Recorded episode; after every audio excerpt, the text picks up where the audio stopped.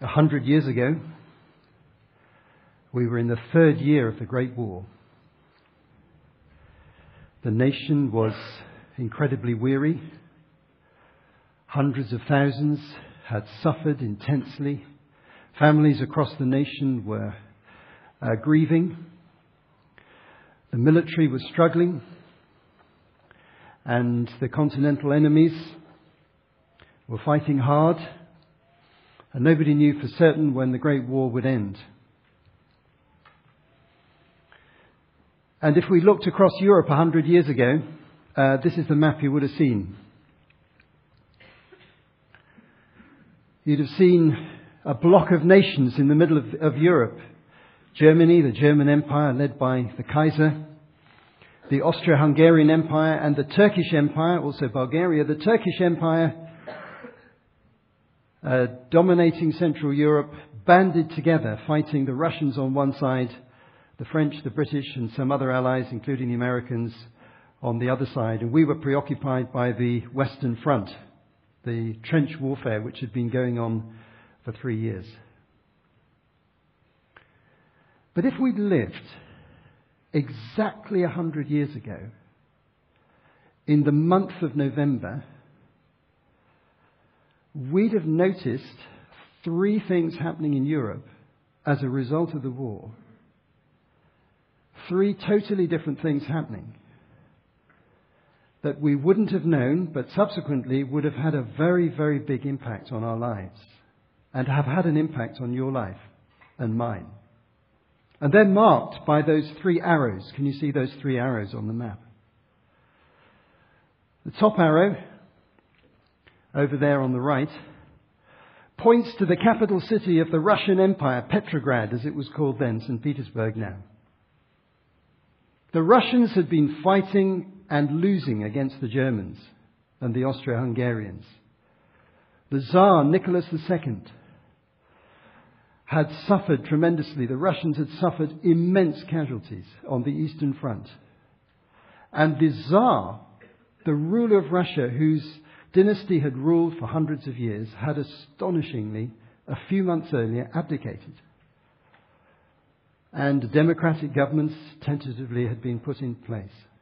But in the month of November, as a result of the war and the incredible pressures on the Russian nation, and the incredible discontent in the Russian nation and unhappiness, a very dedicated group of revolutionaries, very small in number, but very powerful in organization, chose in the early days of November, just around exactly 100 years before the moment I'm speaking to you now, chose to instigate a daring coup in Petrograd.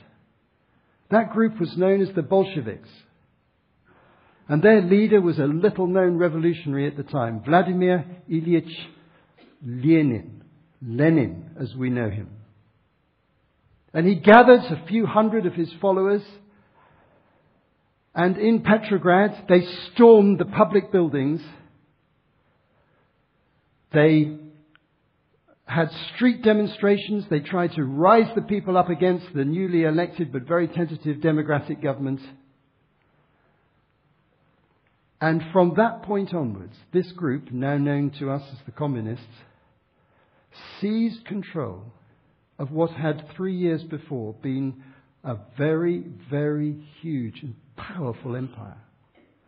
Inch by inch, from Petrograd through the whole nation, they seized the whole country. There was a tremendous civil war, and the nation became communist. And after Lenin came Stalin, and the rest you probably know. Communism spread throughout the whole world and put its mark on every continent in, in the whole world in one way or another. That happened. That spark happened exactly 100 years ago.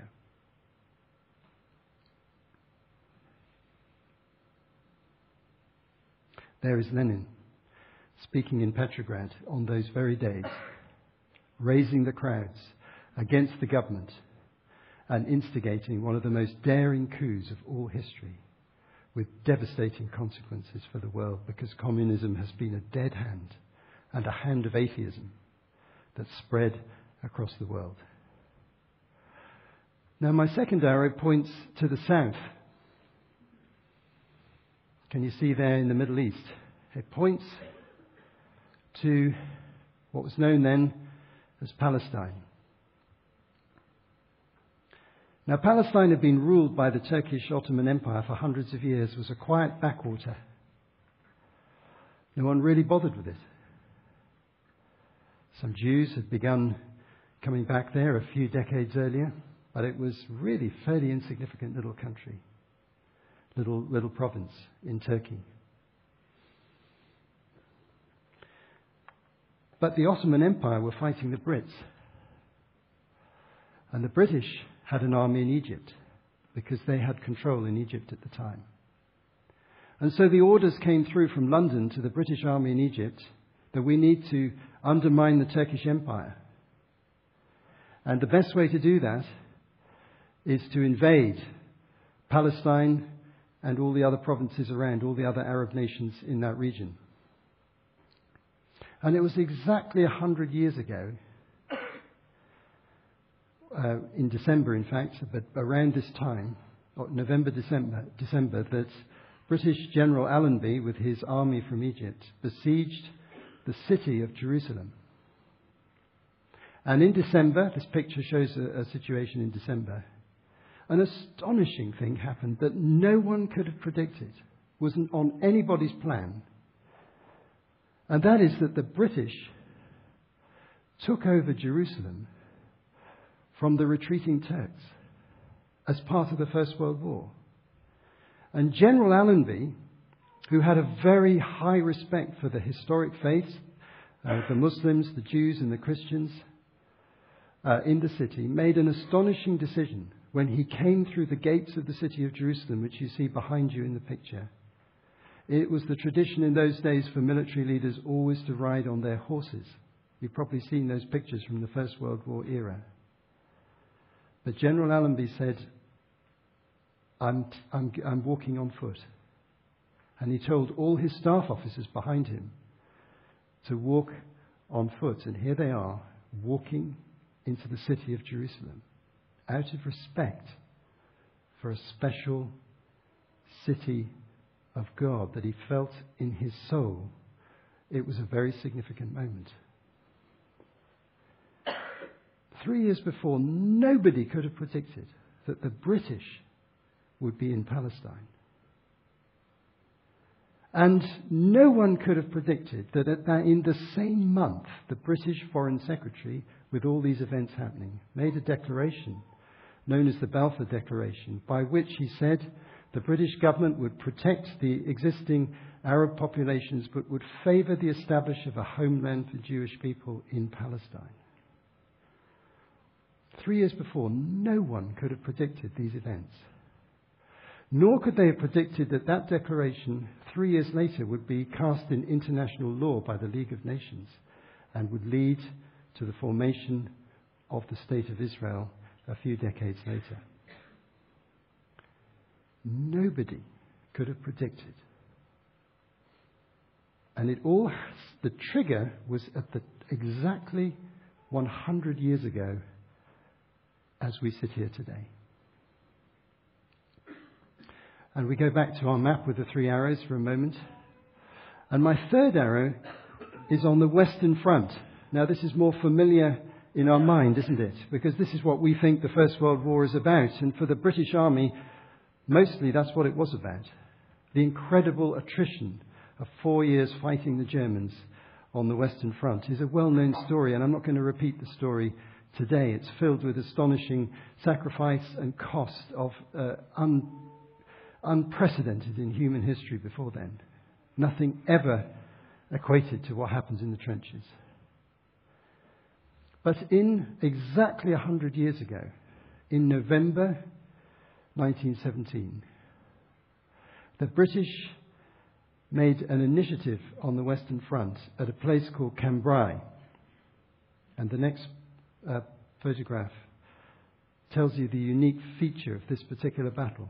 They deployed in large numbers for the first time ever in military history what we now call the tank. Here is one of the earliest British tanks.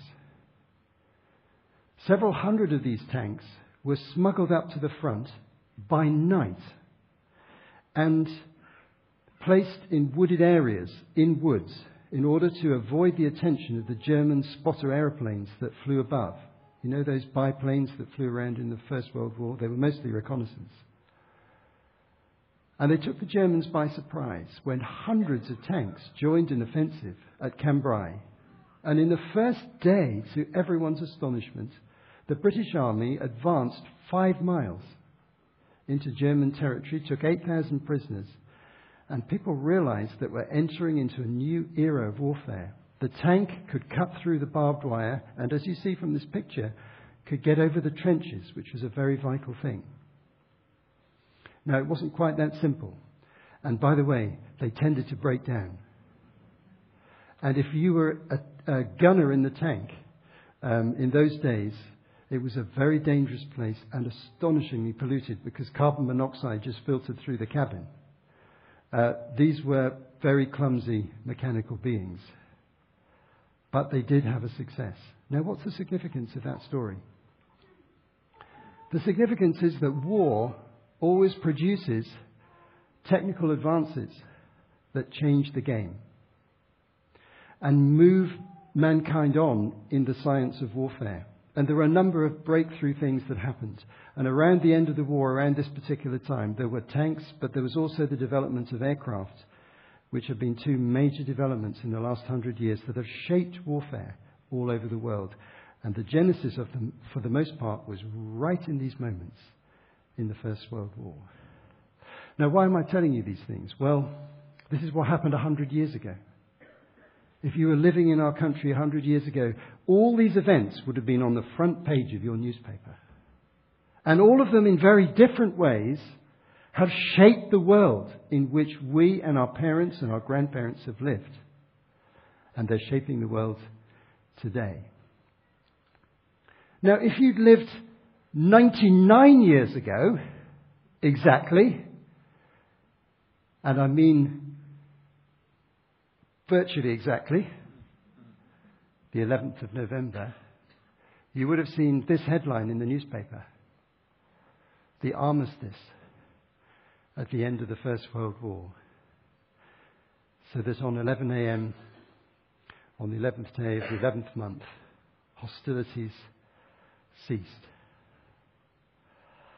And literally at that moment, and it would have been happening if we were 100 years ago, the day after, what would have been happening is that hundreds of thousands of troops all over Europe would be surrendering, handing in their weapons, coming to a standstill, and the whole world was changing. So you see, wars produce often surprising major changes in human life. And the conclusion of the war will almost always lead to a mass disarmament and a mass change of the power structure of the world. And that's what exactly happened at the end of the First World War. Germany lost all its colonies, 10% of its territory, much of its industrial heartland, much of its army. It had to pay lots of reparations. The cost was punitive. The Austro Hungarian Empire collapsed. The Ottoman Turkish Empire was dismembered. Three empires collapsed 99 years ago. They just collapsed. That's the power of war. And a similar thing happened at the end of the Second World War, where suddenly this great German Third Reich, so powerful, collapsed. And I've got a personal glimpse into the end of the Second World War through my family history. My father came back from fighting in Japan, uh, fighting the Japanese in India and Burma, just before the end, the end, of, the, the end of the European War, just, just at around the time of the end of the European War. And just as he was about to be demobilized, he received a phone call from his headquarters. And they said the German army has surrendered all over Europe but the British Army have been assigned to receive the surrender and the demobilization in Norway. and we're looking for administrative staff officers to go immediately to northern Norway, to the Arctic Circle, to receive the surrender and to take control of the situation of the German soldiers that are in northern Norway. And will you go? He said, Yes. And he flew across the North Sea on one of these aeroplanes that lands in the sea, you know, those seaplanes, and they landed by a town called Tromso. And he was a very skilled administrator. He wasn't a high officer, he was a captain, and he realized what had happened that same day when he was told that in northern Norway there were 130,000 German troops who had surrendered. And it was his responsibility with his administrative group to get them back to Germany. Now that's twice the population of our town. And he was also told that there are 40,000 Russian prisoners of war that we have to get back to Russia. And he was also told that he had the personal responsibility for 12,000 German military vehicles that had to be, something had to be done with them. And any amount of armaments. And he was also told that the German army was very short of food, but they had a lot of horses. So he was involved with others in making the decision to slaughter the horses, and the German army ate horse meat for a week or two, or even longer. I visited the town with my family, and my father told me the story in the 1960s. The end of the war, the end of a war produces dramatic changes, major changes, doesn't it? The recent war in Iraq that the British and the Americans fought produced massive changes, and those changes still live with us today. There are consequences that go on and on from any war that mankind ever, or any nation ever undertakes. They're often unpredictable and they're often enormous. Now, this provokes me to think that there's a neglected strand of our understanding of the New Testament that is really worth reinstating in our thinking, and it relates very much to what I've said. Just as in human conflict, human life, key conflicts define the contours of human existence. Wars and battles, they define how people live and their destinies. All sorts of destinies have changed because of warfare.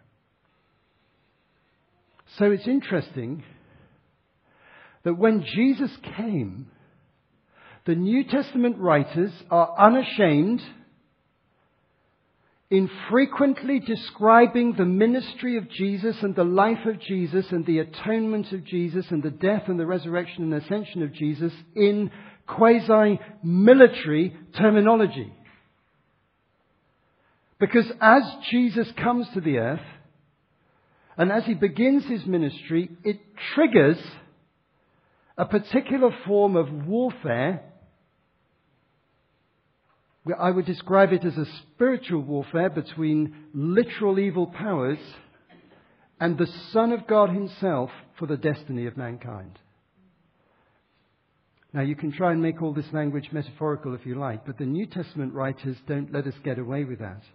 The appearance of demonic activity and challenge is a very, very major theme of the Gospels.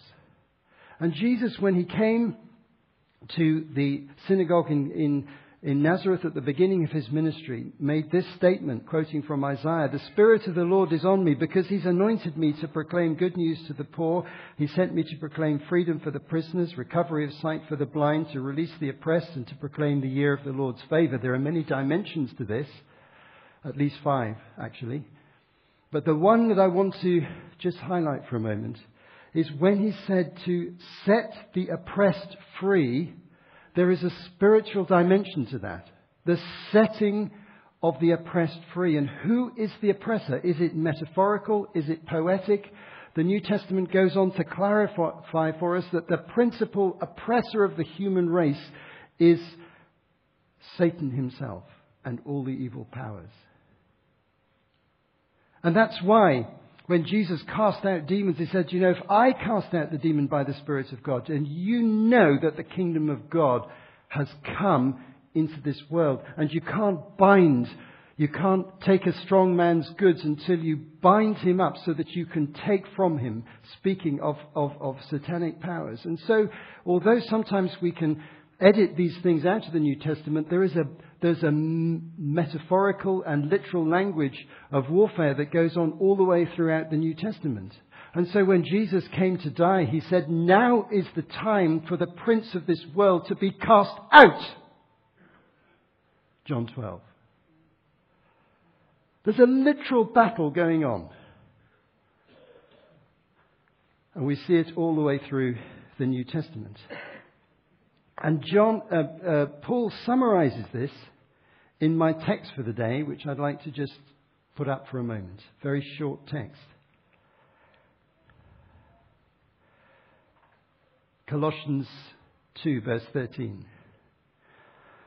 We tend to focus on the first half of these verses, which are very important, but I'm going to focus on the last verse for my purposes. When you were dead in your sins and in the uncircumcision of your flesh, God made you alive with Christ. He forgave us all our sins, having cancelled the charge of our legal indebtedness, which stood against us and condemned us. He'd taken it away, nailing it to the cross. Is that a wonderful thing? And, and here in verse 15, he amplifies what this means. This is really provocative language. And having disarmed the powers and authorities, he made a public spectacle of them, triumphing over them by the cross. Now, what does this mean? What are these powers and authorities? Well, they are lit- in the Greek, they literally refer to spiritual powers as opposed to just humans. That's by far the most obvious reading of that text. He has actually disarmed the power of darkness over the human race by triumphing over them in the cross. Isn't that amazing? Now, this is very powerful military terminology. This is a battle. This is a battle of astonishing proportions for the, for the destiny of the human race. And so, what has he actually done? What he's done is he's overcome the power of sin the sinful nature, human sin, to control our destiny by giving us a way by which there's a greater power that can be at work within our lives, which is the power of the Holy Spirit. So those who come to Christ are no longer dominated by that power. Do you believe that? That's the reality, isn't it? And he's also going to win the battle over death, which of course is the great unanswered question of our world wars. Death stares us in the face whenever we look at war. It remains an unanswered, enigmatic, problematic question for the human race always when facing war until we come to Christ. Until we see that even death is going to be conquered in this amazing battle that He's fought for us and will bring to conclusion when He returns again and death is overturned once and for all. What an incredible metaphor. What an incredible metaphor. And Paul goes on to illustrate this by a very interesting statement when he says in, in uh, 2 Corinthians 2, verse 14, But thanks be to God who always leads us as captives in Christ's triumphal procession and uses us to spread the aroma of the knowledge of Him everywhere. what does that mean? Well, he's using a very interesting metaphor. When the Romans had a military victory, they did this in grand style, by the way, the Romans. They had a parade, and it was usually in Rome, but it might be in a provincial city when they won a victory. And the Roman parade had the Roman military leaders riding there, Roman soldiers, and captives from the defeated nation in chains, in humiliation, paraded through the streets of Rome with artifacts from their temples, uh, or, or their political institutions carried along, and then some of those, particularly the leaders, would be executed at the end of the procession, and the hundreds of thousands of people would gather and jeer the defeated people. This happened many times in Rome, near the Colosseum, that sort of area. And Paul's taking this analogy and he's saying, actually, hang on a minute. Now, think of this. He turns it on its head. He said, now, since Christ has come, he has a triumphal procession. In this world,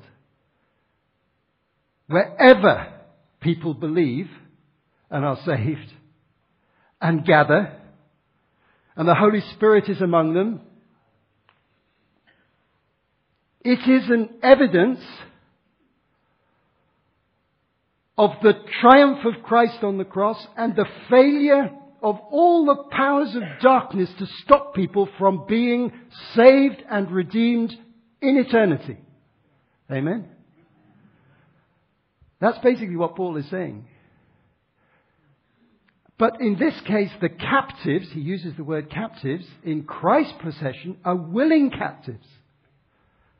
Paul says, I'm a captive of Christ. I don't mind being in his triumphal procession because I'm not going to be executed at the end of it. I'm going to glory because he is the king. You know, I'm, I'm caught up in his army now. So he turns the metaphor on its head. Any person reading that from a Roman background would know what the Romans did. They saw these pictures. It was put in engravings and uh, in, in sculpture. You can see some of it in Rome. And Paul is saying the church now, if it understands its destiny, and its truth is a living testimony of the triumph of Christ that was achieved at the cross. Even 2,000 years later, the fact that you sit here, if you have faith, is a testimony that 2,000 years ago there was a spiritual transaction, a disarming of darkness. Now, my father in Norway, he disarmed the Germans literally he took from them their weapons. He gave an order. It might be a general, a brigadier, doesn't matter who it was. And the Germans kept their military formation very exactly even after they surrendered. And he was said, right, hand over all your, your, your guns. In they came. There was only a few Brits there. And my dad was in control of the storehouse, the warehouses, huge warehouses with hundreds of thousands of weapons. He gave the order. It was done. They were disarmed. That's human life. But what I want to say to you is that Paul proclaims to us that the status of a believer is an even more powerful, in even more powerful position of, of, being, of not being under the power of a, of a foreign enemy. Been, he's been disarmed. Now, his ultimate public Destruction awaits the return of Christ. That's true. And there's a sense that there is a battle on, but the perspective of the New Testament is when you're in the battle, you're on the winning side. And when the Christian enters into a battle and doesn't believe that he or she is on the winning side before they start, they start on the wrong foot. And what I want to communicate to you Whatever the circumstances of your life, you might be going through some really, really hard times. And I validate that. They happen. The position the Holy Spirit wants you to have is one of complete confidence that your Saviour disarmed all the powers of darkness and released such power to you through the Holy Spirit's presence and through the nurture and encouragement of the body of Christ as a secondary reality around that that you can stand. And your life can be characterized by a certain quiet, humble, victorious heart, whatever pressures you live under. So, by understanding the military analogy and comparing it to human warfare and some of the things we learn from human warfare, we can discern more clearly what the New Testament writers were saying, which is that Christianity is not just a moral improvement exercise, a, a feel better exercise, a dealing with your shame exercise, dealing with your guilt exercise, giving you a comfortable life exercise, giving you a long term investment plan in heaven exercise. It, nothing like that. you, if you, as you believe, you become part of that transaction that took place, as Paul said, when those powers were disarmed.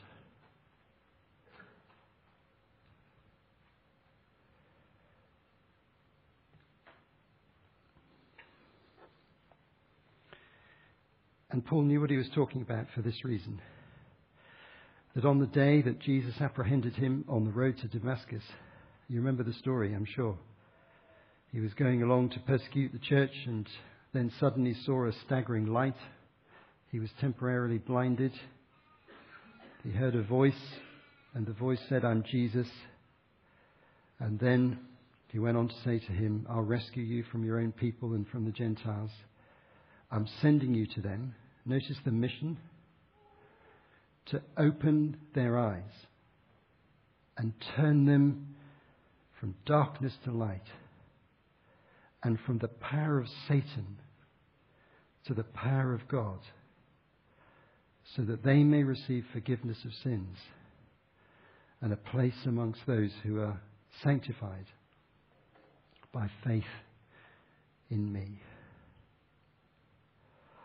So here it is again from the power of Satan to the power of God.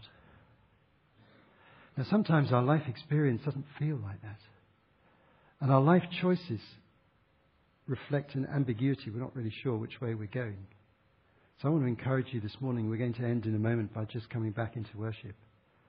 I want to encourage you to make an inner act of alignment. Align yourself to the biblical truth in your heart.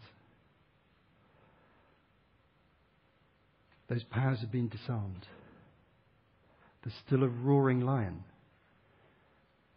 but he can't overcome you.